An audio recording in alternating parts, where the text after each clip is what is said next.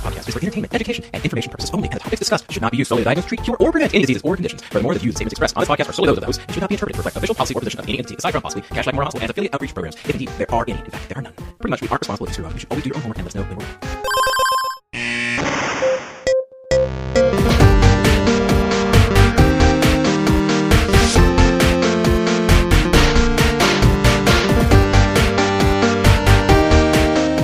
Welcome back to the Curbsider. Well, hi. How are you doing? Good. I'm I'm actually sitting next to to you guys. This is really weird. And awkward. I don't feel awkward at all. I don't care for this. It's somehow weirder than when we're apart. I realize that uh, both of my co-hosts uh, do not like to be be in the same room as me when we are recording. We're just all antisocial. It's the problem. That's okay. Well, this is Dr. Matthew Watto, and uh, did you guys want to introduce yourselves? Sure, this is Paul Williams. and I'm still Stuart Brigham. Paul, did, can you tell the audience what we do on this show? I would be so happy to, Matt. We are a podcast that uses expert interviews to bring clinical pearls and practice changing knowledge to our, our guests. And the No, holes. not our guests, to our listeners. Our guests are already, Could be the guest too. yeah, we should probably cut all this out, or we can just keep rolling. It's fine. It's guests and listeners and their brain holes. Everybody, everybody, practice changing knowledge for all. Okay. Okay. Uh, on this on this episode, we spoke with Dr. Sheila Crowe about food allergies and food intolerance. We spent a lot of time talking about celiac and non-celiac gluten sensitivity, which we find out may be actually actually be a fructan sensitivity. Spoiler alert. Avoid And, those uh, Jerusalem artichokes. We also we talked about the basic workup you should do and some of the voodoo that you should avoid. Dr. Sheila E. Crowe, MD, FRCPC, FACP, FACG, AGAF. I and I think unlike uh, Dr. Scott Weingart, all those titles are actual actual things. Uh, she has received her medical degree from McMaster University in Canada, where she also completed her residency and fellowship in internal medicine and gastroenterology, as well as a research fellowship since 2000. 2011, Dr. Crowe has been a professor of medicine and director of research at the University of California, San Diego. Previously, Dr. Crowe has held professional appointments at McMaster University, University of Texas Medical Branch in Galveston, and the University of Virginia in Charlottesville. Dr. Crowe is currently the president of the American Gastroenterology. And I can't say that word. Dr. Crowe Dr. Crowe is currently the president of the AGA and will transition to AGA past president at Digestive Diseases Week in 2018. She is the third woman president of the AGA since it formed in 1897. She is a fellow of the Royal College of Physicians of Canada, the American College of Physicians, and the American College of Gastroenterology, as well as the AGA. She is an expert on food allergy, food intolerance, celiac, as well as H. pylori. We are thrilled to have her as a guest to talk about food allergy, food intolerance, and celiac disease. and at that, let's break for lunch. With us today, Dr. Sheila Crowe. Hi, Dr. Crowe. Thanks for coming on the show. Oh, it's great to be here. Thank you. This is this is unusual, guys. We're all in the same room, and uh, with a guest in the same room, it's uh, it's kind of nice. I do not care for. Uh, Paul's Paul's a bit of an introvert, and Oh, uh, okay. Yeah. Actually, he calls himself an introvert, but everyone loves him, and he seems to like hanging out with people. So I don't know. No, I'm, I'm more asocial. Yeah, this is more. That was more directed at Stuart than you. Please don't take it personally. I understood it. Well, let me ask you our first question. Can you give the audience a one-liner to describe yourself? I'm a gastroenterologist. I've trained a long time ago and I've, but my area of interest is something that is all around food, food intolerances, food allergy, food aversions. And in this era now, more and more of our patients are concerned about what they're eating, what they're not eating, their nutrition.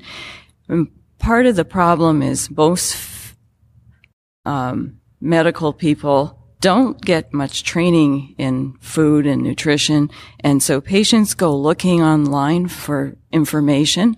And so doctors, I think, are interested a little bit now because their patients are always asking these questions. So I hope I can shed some Right. th- things on the difference between allergies and intolerances. That's exactly why I, I looked at the program. I was like, we got to talk. We got to talk to, to Sheila about this. Uh, I, it feels weird calling you Sheila because we just met, but I'm gonna, I'm sticking with it. Okay. No problem. Yeah. Sounded supernatural. yeah. Yes. Thank you, Paul. I Makes you your feel effort. older when you have to be doctor. okay. Well, how about outside of uh, outside of your work as a gastroenterologist? Uh, any hobbies or interests, things you do for wellness? Um, I like to travel. I like to eat. I like to bake. My husband's the chef in the family. Like pets, children. Um, children are very old now, relative. One of them's turning 30 in, in August. And so can't really call them kids anymore. That's still a child. They're still younger than us, so we're okay with that. All right. I usually like to the, the co-host to ask you some questions as well. So I'll ask. uh, Usually, this question throws people into a panic. So it's any kind of book recommendation, any book that you've read recently that you enjoyed or you think other people might enjoy as well. Hmm. This would be, I- wrote a book along with a colleague of mine. Um, his, uh, she went to medical school and her husband was sitting at a 25th medical school reunion and he said, have you ever thought of writing a book on celiac disease? And I said, nope. And then I said, Oh, Ian, that's kind of rude. Why did you ask me that question? And he says, I write a lot of for dummy books. So then he and I co-wrote um, celiac disease for dummies. His specialty as an endocrinologist was in type 1 diabetes and there's a overlay Yeah, right. on genetic basis for young children that have diabetes also have celiac, celiac disease. Okay. Okay, just add So I wrote it and it had, and it had to be humorous and I'm not exactly that, the most humorous person. So I had to get out of that sort of very stiff mode of writing. I got you. Well, uh, Stuart, Stuart just purchased the book, so uh, Yeah. Well, if you have insomnia, you can read that. Perfect. so I I actually wanted to put a little more specificity on that question. Is there any book that you think a general internist or a general physician, general practice physician should read to help them understand nutrition? Just kind of the basics of nutrition and food. I'm not the right person to tell you that. My nutrition training is a long time ago, mostly in gastroenterology, mm-hmm. internal medicine, medicine in general. Physicians aren't taught very well. Mm-hmm. So I can't tell you a, a very good textbook. I trained at McMaster University and everything is outdated if you look at books. By the time they actually come to the market, the data are five, maybe longer years. Mm-hmm. So textbooks, I go to primary things, reviews, and that's what I would recommend to people. Excellent. Before we move into the main topic, I just wanted to ask in in your career, what's some great advice you got, whether it was while you were a learner or later on in your career as a teacher, that you can share with the audience? become an expert. If you have a specialty, learn and know um, as much as you can. I tell our fellows, become a, some of an expert, even within gastroenterology, because it's going to give you some career and some things of specialty that maybe get more patients that referred to you instead of being a generalist within your specialty make yourself useful. Right. I've visited a lot this year as the president of the AGA Association. I was up at Northwestern University and just last year, or last week, I should say, and last week also at University of Colorado in mm-hmm. Denver. And I tell a lot of the uh, fellows, they should specialize in an area. And right now, if you look into uh, endoscopy levels, many of those positions are taken and they're not a good area to look at. The one thing is dealing with things like IBS, functional GI disease, and that revolves around food and nutrition as well. I tell them really become an expert within your division and especially if you want to go to another place because there are very few people who are specialized in that area of gastroenterology. And I've seen we talked we've talked about this with other guests on the show, and I think even um, as uh, we're biased because none of us have done a subspecialty, but I think like within your subspecialty, within your specialty, you can you can sort of make yourself an expert on a topic or you can if even within your practice you can be the person that sees the men's health issues or something mm-hmm. like that. Right. and i think that's a good way to uh, save yourself a fellowship if that's not something you feel is for you. But everybody can probably find an interest that is is going to be like beneficial to their career. Yeah i i agree with that. Yeah. It's really important well, the, your specialty is what we what we want to talk about today, and uh, almost segue. Yeah, yeah. thank you, thank you, Paul. I, pretty natural. I appreciate you uh, having the like play by play on the interview here. Uh, well, let us let's give a, a, case, and then we can sort of talk through that. We can use that as as the way to lead into everything. And this, uh, so our our correspondent uh, Sarah Roberts has written us some cases here. A 34 year old woman presents to primary care physician. Um, let's say this is just a typical patient you're seeing, saying they're they're having some GI distress, loose stools, bloating, cramping. Um, it's been going on for several months now.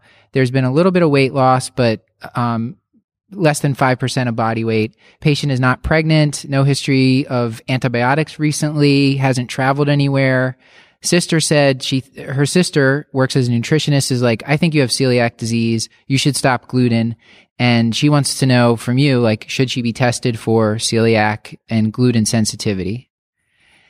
So can you maybe um, start off by just sort of defining like food allergies, food intolerance, and like what what the audience needs to know to start getting into these cases. Absolutely.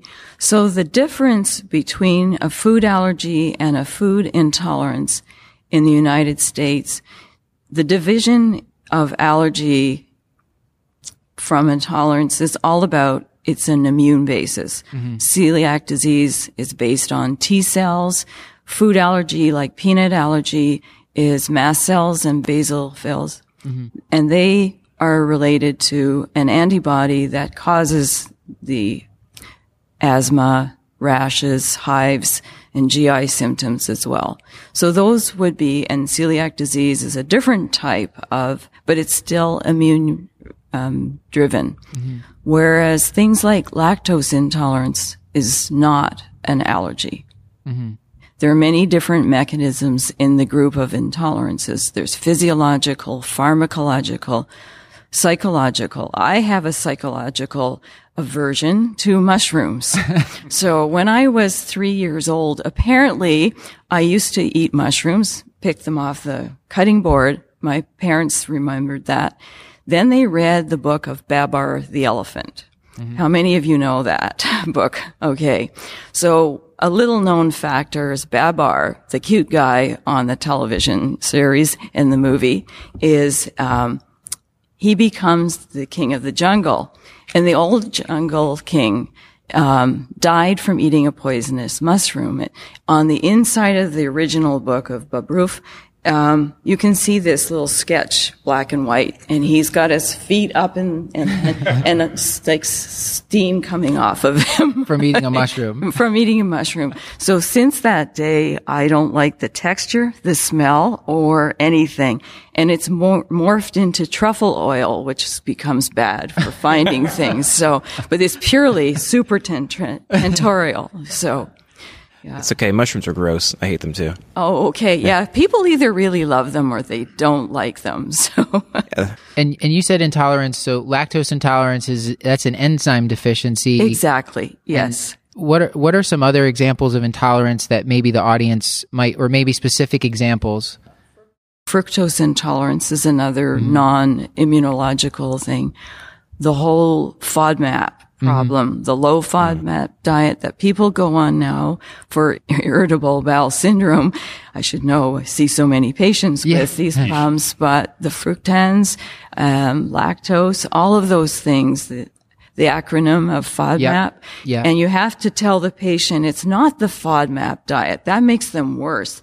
They should be on the low FODMAP diet yeah. unless they want to really trigger their symptoms even worse we, we had talked about that uh, way way back on the show uh, with with a previous guest. So probably some of our newer audience members never heard us talk about that. But that is a um, my father actually had uh, a bad gastroenteritis and developed like post. Well, he developed what seemed to be irritable bowel syndrome after a gastroenteritis, and he found the FODMAP diet and sort of he he ate low FODMAP foods almost exclusively, and then he actually he was very methodical, so he was able to figure out which foods he could tolerate, and he sort of his body recovered.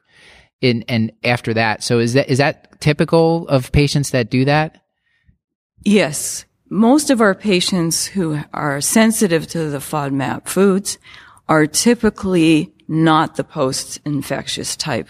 Okay. Because it, it's 15% of Americans have IBS and other functional GI disorders, but a small set of them will have that post-infectious or enteritis uh, IBS. And some of them have to go on treatments because we don't have medication t- to a very good extent.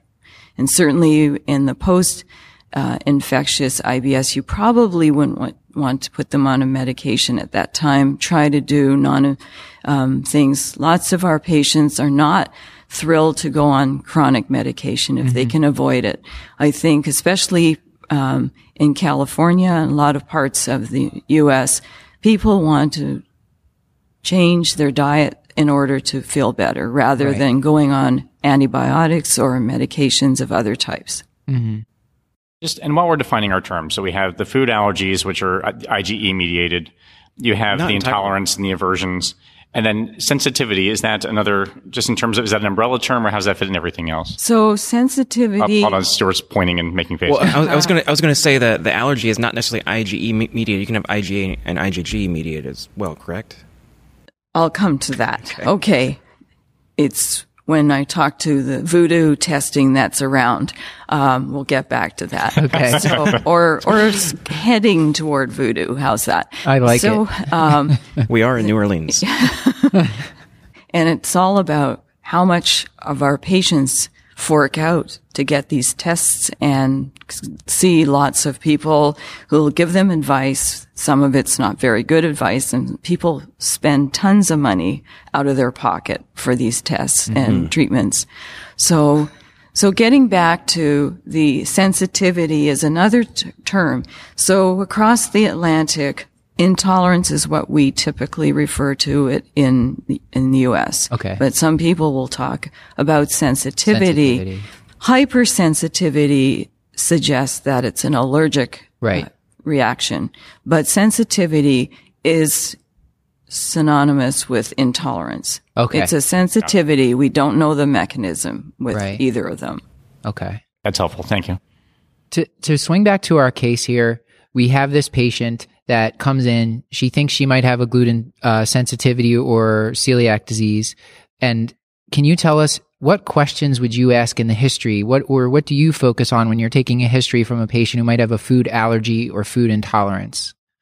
So, uh, first of all, I get the spectrum of the symptoms. Sometimes it's, um, some of it may be behavior, brain fog, things like that.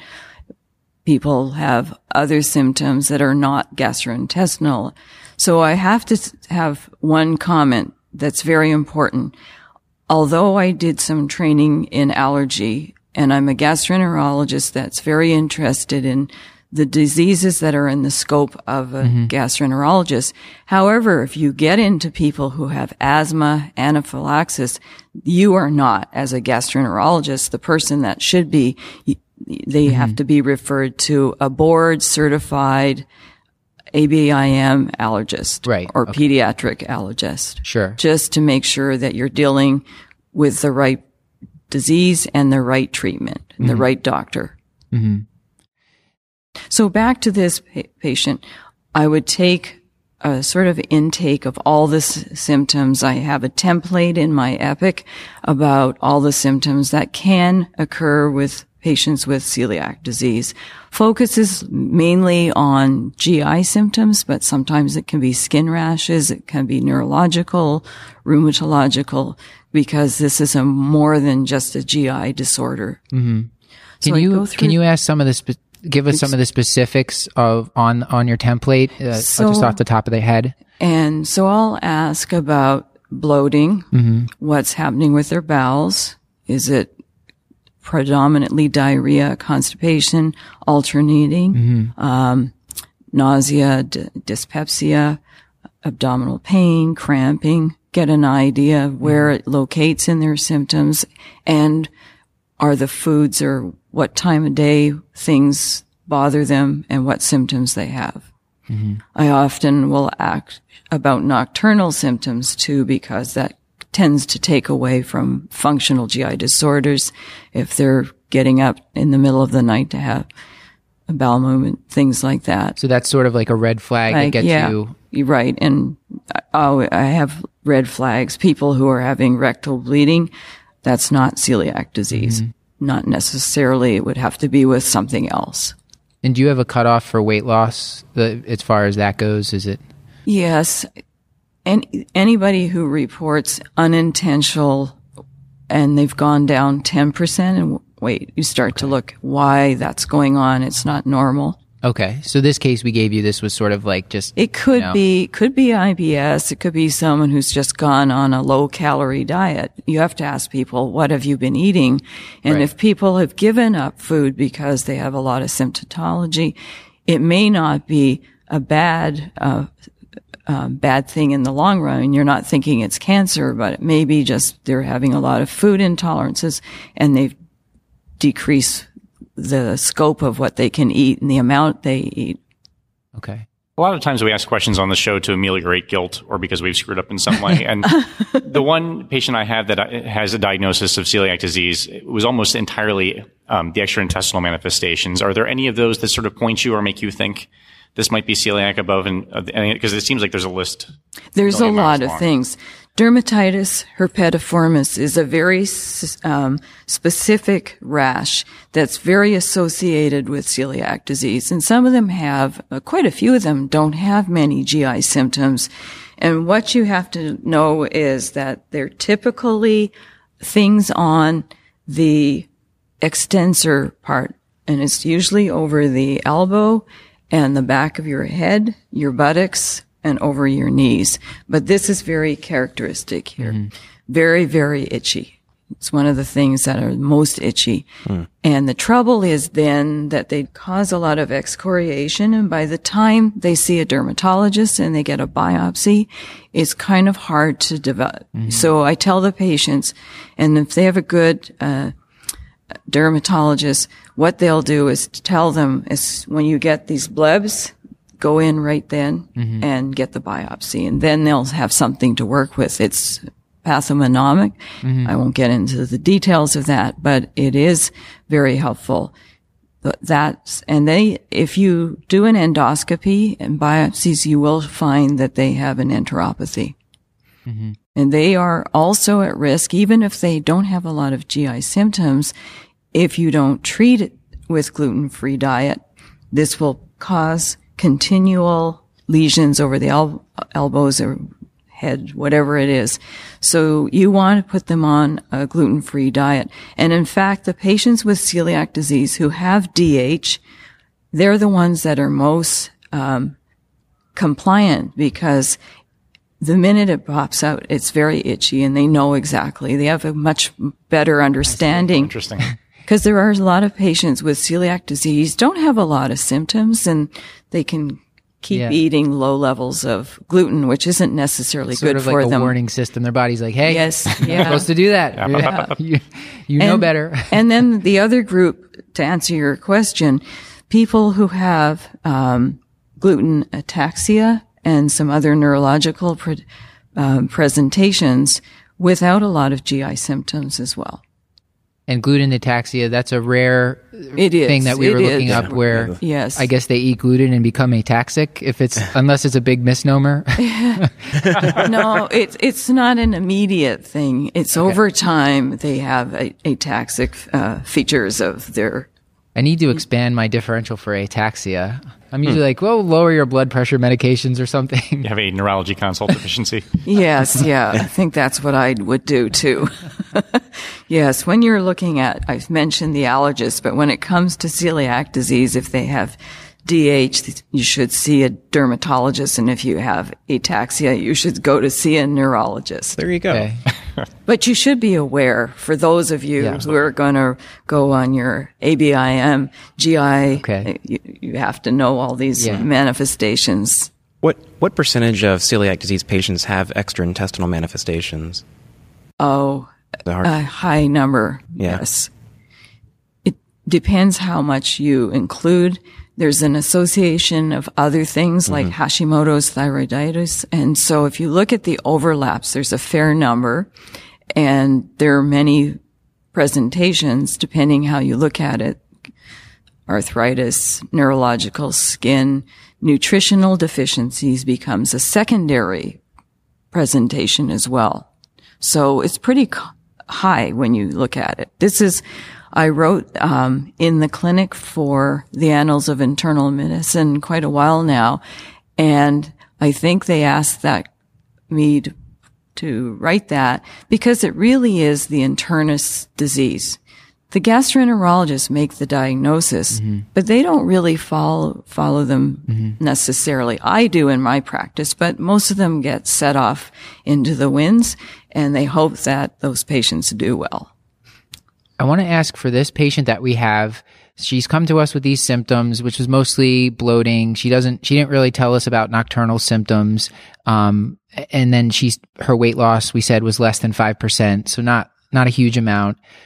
What, what would you do to work her up and figure out, like, is this really celiac? Is it some sort of food intolerance or is it a functional GI disorder? Maybe some combination? That's a great question. If you look at the symptoms of celiac disease and the features of IBS, mm-hmm. they overlap mm-hmm. completely. Mm-hmm. So things, the other things, lactose intolerance could actually present this way. It could be post-infectious. It could be giardia. It could be other intolerances as well. Fructose, but that's probably, you have to go through the diet. How much stuff is she taking in with corn syrup and all the drinks with fructose? Mm-hmm. And maybe that's driving her frequent di- diarrhea. So what I would do in that setting, I would get a CBC, a, s- um, a CMP. I would sc- take a better history than maybe she's just presented. Get into seeing what kind of diet she has, what triggers her symptoms. Is it stress? Is it food? Um, what has she tried already? How long has she been on a gluten-free diet? Many of our patients come in. And the thing for primary care f- providers, what I like to tell them is the time they come in and they say, Oh, I've been on a gluten free for the last three months, they still have a wide window to be able to be tested by the serology and by certainly by pathology. Lots of people on a strict gluten free diet, the pathology may be abnormal for one to three years. Okay. So, so a lot of people say, "Oh, I can't test you because you're eating gluten." So you definitely should look at taking a TTG when you see them. Okay. Don't think the- about it for six months, but do it when you f- first see this patient. tissue transglutaminase. Yes. Is it the IgA specifically that you send? Yes. Okay. Yes. Some people will send a total IgA level. I don't do that. Most of these patients aren't IgA uh, insufficient. So depending on what um, assay you're using, if it goes up to 19 as normal and you see a very, very low of TTG IgA, then I'll ask for the IgA to see that it's whether it's actually um, deficient or not. Okay. So some people have it in their hospital just to, to go together, but I don't do that. I t- generally just get a regular TTG IgA. Most uh, places don't have the IgG version of TTG out front because you don't want to order that because it's very insuf- um insensitive for people who have normal IgA levels. It's really only useful once you know that somebody is deficient in IgA. Then you would test the DGP and the TTG IgG at that time because then you could see that allows you to follow that patient without doing endoscopies and biopsies. If you have at least one serology, you could follow that after they mm-hmm.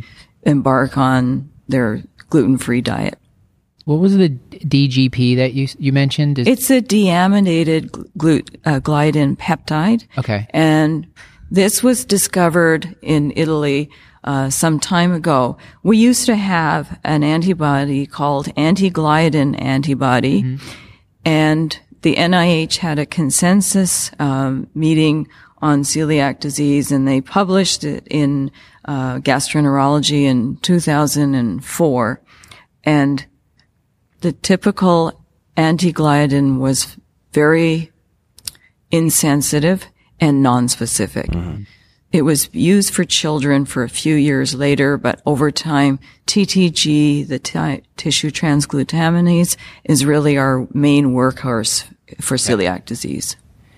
Where do you go from there? Let's let's say that hers hers comes back negative, and so how would you start to figure out is this a functional GI or some sort of a food intolerance, and how would you maybe counsel her? Like, what sort of things would you have her do? Many patients can tell whether or not they have lactose intolerance. Mm-hmm. If they don't, I tell them go back and have skim milk, which has lots of lact- lactose, but it doesn't have a lot of fat because some mm-hmm. people have reactions, which is again an intolerance to triacyl glycerol, which is the fat, dairy fat. Okay. So patients who tell me that whenever they get problems, it's not skim milk, it's ice cream or it's a pizza or something like that.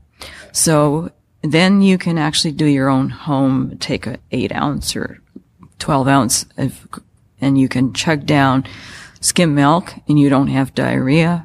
It's unlikely to be lactose intolerance. Usually most people, it's within an hour. People who have true um, lactose intolerance, they'll be, they have ice cream at a dinner, they'll be out to the bathroom Okay. very quickly. So, so she would be able to be diagnosed by history, but if you didn't, there's a breath test. There's a fructose breath test as well. And again, I would tell them, do you have a lot of uh, foods that have fructose in them? So The bre- the fructose breath test is to diagnose which condition? For fructose intolerance. Oh, fructose if you, intolerance. yeah, you Okay. can do that as well.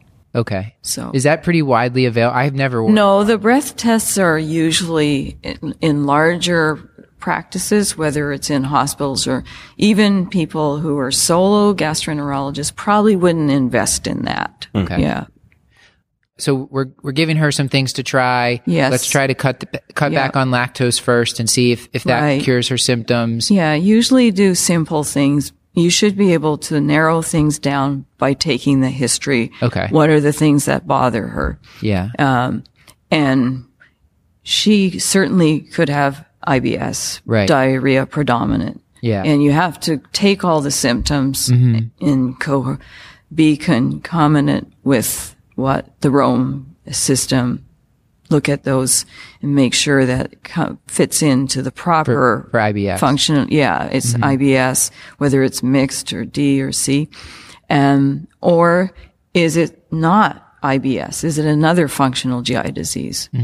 Some of it could be defecation problems, um, sometimes, but she's young, this person. So it seems like right now, and please correct me if I'm wrong, we're sort of in the land of celiac or IBS or something functional. Would now be maybe an okay time to comment on this sort of non-celiac gluten sensitivity concept Uh, and sort of where that Absolutely. This is a big deal right now because we have lots of people that think they have celiac disease. They don't know whether they have celiac disease or is it a non-celiac uh, disorder. So typically we try to rule out wheat allergy, which is a completely different thing. It shouldn't be in the differential of the non-celiac gluten sensitivity or celiac disease. Wheat allergy is typically in a young child most of the children grow out of it around 14 years of age. There are some adults that will have rare wheat allergy, and the allergy is typical like peanut and other types of, or cow's milk allergy. Can have GI symptoms, especially when you're a child. You can have asthma, you can have hives, those kind of symptoms. They don't really overlap with the celiac and the non-celiac. Non-celiac patients will often have the GI symptoms. They may have neurological and psychological symptoms. So there is more overlap there versus the wheat allergy. Mm-hmm. So, and wheat allergy compared to celiac disease are completely different immune basis. So wheat allergy is the same as milk and stings. They're from IgE and mast cells and basophils are a special type of immune cell that will release their histamine and cause some of the uh, hives, cause the asthma, and it's short lived, but it can be very serious. People can die from, from f- shrimp, crabs, things like that. Mm-hmm. Shellfish can be a problem. The peanuts and the tree nuts, those are the major causes of death in the United States. So again, this would be a patient. If she came and told me how she, she had hives and asthma, I'd send her to an allergist. Okay. And celiac being a non-IgE mediated food allergy, you know, they, they don't have those kind of features typically. Right. And, yes. And you mentioned with the non-celiac gluten sensitivity that there were some manifestations. And this is from one of your papers. This is from, um, it was gastroenterology in 2013. You you had listed some of the symptoms here. I'll just read them for the audience: diarrhea, abdominal discomfort, pain, bloating, flatulence, and some of the extra GI manifestations could be headache, lethargy, oral ulcers, or ADHD, mm-hmm. which I was I had no idea that that would be associated with celiac or non-celiac but, gluten sensitivity. But remember, there's overlaps. Mm-hmm. It's the same with H. pylori, which is another area of my interest. Mm-hmm. When you have a frequent disease, you're going to overlap with right. just, and that's the trouble with celiac disease, whether they're We're true associations. Yeah. And we don't, because non celiac, uh, non gluten celiac uh, symptoms we really don't know what we're doing. So we don't have a marker. There's no biomarker mm-hmm. for this disease. There are many studies in Europe that were published, but it, you re, like, read the studies and you don't know the in, uh, the cohort that they're studying. They could be totally different. There's some from Italy. There's some from Spain and they find different biomarkers, but they don't stand up in all uh, groups across uh. the world. So we don't have a marker right now. So the closest we've come to now is understanding that it's not the gluten portion of it. There was a study published in Gastroenterology, our journal, in January. And what they did, it was in Norway, they, a group of right. patients that had IBS mm-hmm. and they gave them a randomized trial. They had three types of bars. One of them was a gluten bar. Right. One was a regular local bar. And the third one was a fructan bar. Mm-hmm. And they showed in the study, randomized trial, that the patients who had the worst symptoms were from the fructan bar. And right. that's the, the fructan is a major thing of the starch in the wheat. Mm-hmm. And so it suggests that our patients that are in, don't have markers for celiac disease, don't have the genes to have celiac disease, then we're really pushing on them now that this is probably the fructan and that's yeah. they're they're feeling better from that, but it's a different disease. Right. So by avoiding the gluten, they're also avoiding fruct- fructans. Exactly. And yes. then, so so it was almost like a misnomer that they called it non-celiac gluten sensitivity. So it's more right. like a a celiac gluten sensitivity. yeah. Yes. So it's non-gluten. It's true. It's not gluten. It is. It is the, the FODMAPs, the fructans. Yeah. So, and to, to sorry, differentiate these two diagnostically, if this if a person with non-celiac gluten sensitivity were to be biopsied, they wouldn't have like blunting of the right. villi. Yes. And they probably wouldn't have positive the TTG, TTG. Yes. Okay. And if you go through to the next level, people who are very They want to have celiac disease. They don't want that sort of Functional. less yes the functional but it's a fructan driving it Yeah. now so but before that we were thinking this is just ibs Uh-huh. and people don't uh, some people embrace the low fodmap diet Yeah. but some people find it a pain um, for good reasons so uh, but i think the other thing i mentioned it's not for everybody that you would t- order this test, but the genetic test is just a very small, and it's not that um, you're only looking at a few alleles and genes. It's not doing. Lots of people are worried when we start doing genetic testing that Right. Big Brother will say, "Oh, you're you're destined to get all these diseases," but in this case, it's helpful in two settings, three settings, I guess it should be children of a celiac disease parent to see whether they have the genes mm-hmm. possibility. The second is in refractory celiac disease and similar enteropathies. When we find that they don't have the genetic makeup to have celiac disease, then we have to be going in a different direction. In the days when olmesartan, which is a antihypertensive, we didn't know that it was going to cause this disorder. It's very rare, but in those patients, if initially we would think this was refractory celiac disease before we realized it was due to these drugs. So the genetic testing would be negative in those settings. And we're like, okay, what are we dealing with? I, I'm not familiar. Yeah, Olma- I'm- Can you tell us uh, just briefly about the olmesartan thing? It's um, relatively very rare. Okay. Uh, back in UVA before I moved to San Diego, I had about, I would say, say 10 patients that had refractory celiac disease and they didn't have the genes to have Right. celiac. And then we realized that's quite a number of them were on uh, olmesartan. One of my fellows said, what's it with Benicar? And by the same time, um, Joe Murray up at Mayo Clinic in Ma- in Rochester, he was looking at the same thing as well. And Peter Green and, at Columbia University. And so we saw that a lot of our patients that were very ill Wow. actually had olmesartan. And I, since I moved to San Diego, I've had three women, um, and two of them came to, from the Midwest and one of them was very, very ill, wanted to be hospitalized. And I said, well, it's over Thanksgiving, you know, and I go through and I see that drug and I, s- and the minute you take them off, they go back to normal. Wow. So Like they were very days or with- you well, know, they start. once the dose It's very yeah. It's, and w- I usually rebiopsy uh, them, and it goes back to normal. And they're very grateful when you figure oh, that Oh, yeah. out. Yeah, I'm sure it changes so, their whole life. Yes, yeah. There, unfortunately, for the company, there is a class action going on. I'm not in that, but one Sure. of my patients was upset because she wondered why her gastroenterologist didn't know that it was a problem. Mm-hmm. And I said, well, this is, they should. This is when you come to meetings like this to, you learn Yeah. things for gastroenterologists, not here I, I want our listeners to develop. Please, if any of our listeners have a patient uh, that fits this category, please send us an email so we can let uh, Sheila know that she cured your patient by time from this Yeah. interview.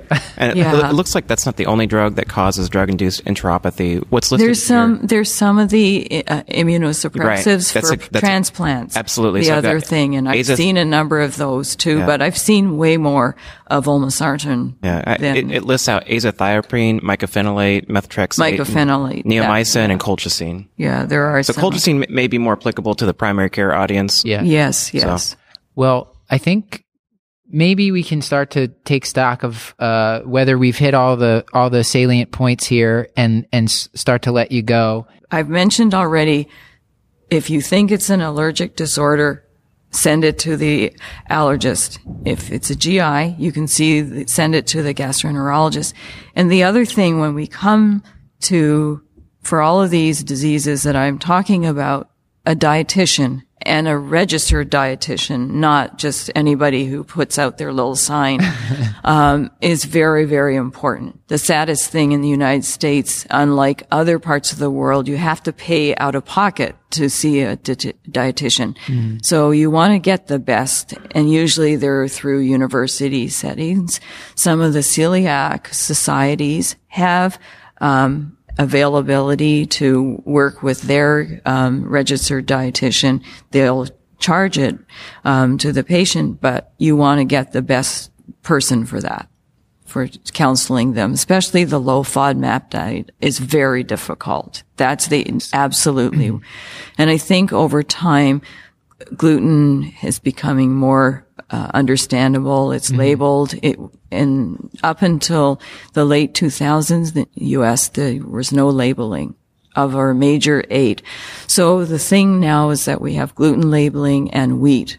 They don't always overlap, but Fortunately, I think companies make more money if they put gluten free on a product. So Yes. They're, so they're incentivized to do so. Yes. Well, naturally gluten free food in Whole Food one Yeah. time, I got this, um, Mary's chicken or turkey and it was, it was uh, ra- range fed, missed out. Then finally it says no, glu- no gluten. The other thing for your patients is they're always worried if the cow or the turkey have eaten gluten. Is that a problem? No, it's not. Okay. Okay. What about penicillin if they're allergic to penicillin? so if they if they give penicillin to the cows or the chickens and the patient eats the, the meat, is No, that it no, it would be with that. I'm not sure that that's ever happened. It could, perhaps, if it was. I don't know. I'm not sure I would want to a eat a cow question- that needed penicillin in the first place. I feel like that's dicey proposition, so hopefully not applicable.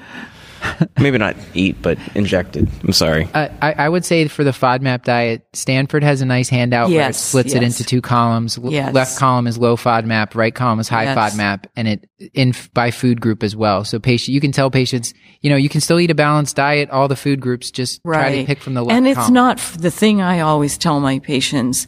It's not forever. Right. What you're doing is you're changing. The thought is that we're changing the microbiome Mm-hmm. by starving out all the starches and sugars and gradually you start to re-enter foods and figure out Mm-hmm. which are your personal triggers. And that's where one, one of my patients, the one I'm talking about later today, she came thinking that she had celiac disease and then she thought she had allergies to peppers, um, like bell peppers and onions. And they were clearly an not allergy. It was on the basis of the same of uh, as a non-celiac thing. I see. It's the sugars and starches, and Yeah. they're a big problem. They cause a lot of gas for people, and so she went low FODMAP. And she lost weight, and she had six visits with the uh, with the dietitian, and she still keeps to this diet, and Mm-hmm. she's very healthy, and she was very grateful. Did she go through the aspect where she reintroduced some Yes, foods that yes. didn't cause problems? Exactly. Because I've read that the low FODMAP diet it does alter your microbiome, and maybe it's not it's not a good thing to do for the rest of your life, but you use it to sort of figure out what, your triggers exactly. are, right? Yes, I, uh, I was asked at the American College of Gastroenterology to address a small 20 minute things about the downsides of being on a low FODMAP. We don't know because we don't have that data right now.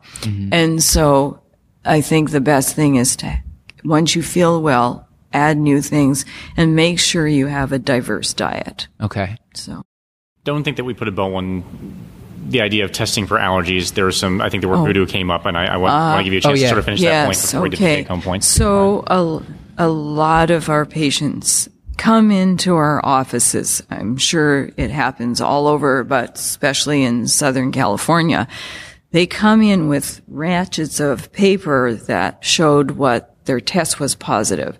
There are many, um, I don't know if I, well, the NIH panel from the NIAD published it in 2010. So I should be able to say the things that are not what they, they put an asterisk on a bunch of things. So there's one is called MERT, uh, LEAP. The other ones are the IgG. The IgG was not just in North America, was in Europe because children in particularly were getting overly tested with this overly sensitive assay. So the IgG is not, doesn't cause anaphylaxis in mm-hmm. most situations.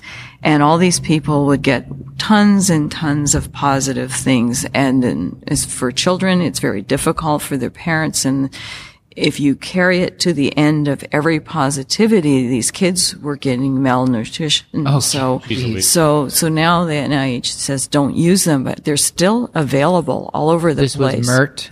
Uh, no, And this Leap, isn't. No, or- this is just called an IgG. Oh, just the te- IgG. Uh, Okay. testing for food allergy. Uh-huh. But there's things that are testing the strength through electromyography, and that's not based on any science at all. There's one called a cytotoxicity study, um, and it's ALCAT, and they have the petri dishes and they put white cells from the patient and put these foods in. And if they lyse it, it's. And the patient gets an output from it. It shows all the red foods. Then there were green, the good ones. And then in the middle is the yellow. So way back, I think it was my first year, a woman came in, she said, this isn't working. And so I look at it, read it. I'd already was aware of it when I was in Virginia. And I said, that's because it's based on nothing, um, of science that, or of biology. So I went through her things and I think she had just uh, functional GI symptoms. So there's a number of these tests. Or there's tons of them. There are now some of them. They find um, antibodies to all kinds of proteins in the tight junctions of the small bowel. And some of my patients come and saying, "Oh, I must have celiac disease," and I said, "Well." This is not sanctioned. It's not been sanctioned. This all these tests for permeability like that. So there's many things that on the market that Medicare, I believe, is considering not reimbursing some of these tests. If NIH doesn't say it's a good test, Right. it makes sense, but it may change. But we see patients with all kinds of things from many different products and groups. So we've sort of talked about the the test that you would recommend in the workup, and and at some point in that algorithm, that we're going to be referring a patient to a gastroenterologist who can sort of decide if there's any specialized testing that needs to be sent. Right, right. So, and the, I, we can order panels, the IG panels, and I do that. Um, and, the, or if they've seen a, an allergist, that they'll probably order some pal, um, or the pricks, pricks. Skin. Yeah, yeah, and that's good as well. So, but there are, there's lots of voodoo testing going on for allergy. Okay. Talk Yes. Skin pricking. right. Yeah. Well, this is, I I mean, this has been great. I, I feel a lot clearer on all this now. The fact that there is a non celiac gluten sensitivity that is probably a fructan sensitivity and, uh, and then sort of what, what basic testing to do for, um, for these, for these conditions and, and sort of how to counsel patients. So I think this is going to be really helpful to our audience. Well, you, hope you, so. you talk about uh, counseling patients that potentially have a fructan sensitivity, but I don't think we talked about briefly what foods are high in fructans. I think that's also Well, the, important. the FODMAP diet would kind of, I think Right, that handout yes. could. Yeah, fructose is is the in the acronym. It's fructose. Fructans is the F, F of FODMAP. So um, there are f- lots of starches and sugars that have uh, composed with the uh, fructans. Yeah. If you look at the low FODMAP diet, it, essentially is like a low fu- low sugar, low gluten, and am I missing anything else? It's Lactose. low lactose. Lactose yeah. is a big one. And Those are the key things. right. But if you can figure out lactose by itself is the Yeah. problem, then that becomes a much narrower diet thing. And there's there's other elimination diets I know that are out Yes, there, yes. and that were essentially, um, and and maybe. uh, It sounds like what we talked about with FODMAP. Is that what you recommend with elimination diets? I find like people that like want to eliminate something for the rest of their life and never revisit eating that. Yeah. Is that something that you counsel patients Y- against? Yes, I would say that because the low FODMAP diet is very restrictive Yeah. if you take it to its end point. Mm-hmm. The most difficult one is the Paleolithic or caveman diet, mm-hmm. which is the ultimate low fat diet. And it's hard for people to stay on that Yeah. and they lose a lot of weight. most people are using this now for losing weight Yeah. for a month, do a month or two, and then you do it because it's not very social. You could never have a glass of wine, cheese, and crackers because none of those foods, Right. But they're not really good for the low FODMAP either. So, um, but you can eventually bring things back. Okay. Yeah. All right. Well, how about how about some take home points for the audience? Uh, big things that you want them to remember. All right. The difference between allergy versus an intolerance. When do you send to the allergist? When they have hives, wheezing, anaphylaxis. Family history is important. I didn't talk about that. Whether it's autoimmune history or an allergic um, EOE, we didn't talk about today. Um, the other thing is make sure you have a good registered dietitian to work with for your patients because there are other um, dietitians that are not um, been trained properly. And so you don't want to send them to that because most of those individuals i found out one she was well trained. She came from uh, the east coast but then my patients are telling me that she's selling them products now. And that's another no-no. That's a red flag. Right, Uh, yes, yeah. So, so make sure you've just got the team as well that you're working with to help the, your patients. Excellent. Excellent. Well, thank you so much. This is this is really awesome. This is tremendous.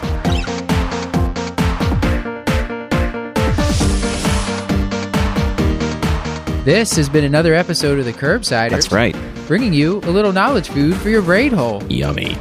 You can get our show notes at thecurbsiders.com forward slash podcast and sign up for our mailing list at thecurbsiders.com forward slash knowledge food, where you will get a weekly copy of our show notes. We are committed to providing you with high value, practice changing knowledge. And to do that, we want your input. So please subscribe, rate, and review the show on iTunes. You can send an email to the curbsiders at gmail.com. We are on Facebook, Instagram, and on Twitter at the curbsiders. Until next time, I've been Dr. Matthew Frank Watto. And I'm Dr. Stuart Kent Brigham. And good night. And I remain Dr. Paul Nelson Williams, and good night. Oh, hi, Paul. You have been with us for a while. And thank you to Sarah Phoebe Roberts, who helped write and produce the show, as well as Christopher Chiu, uh, Chu Man, on Thanks. At CJ Chiu. who served as an in studio producer and uh, has been helping out a lot with our, our new video uh, endeavor. Also, to all of our correspondents who help produce the show and show notes behind the scenes, our social media team, Hannah Abrams is on Twitter, Beth Garbitelli is on Instagram, and Chris Chiu, Chu Man, is on Facebook. Chris Chiu Man Chu is on Facebook. I love it.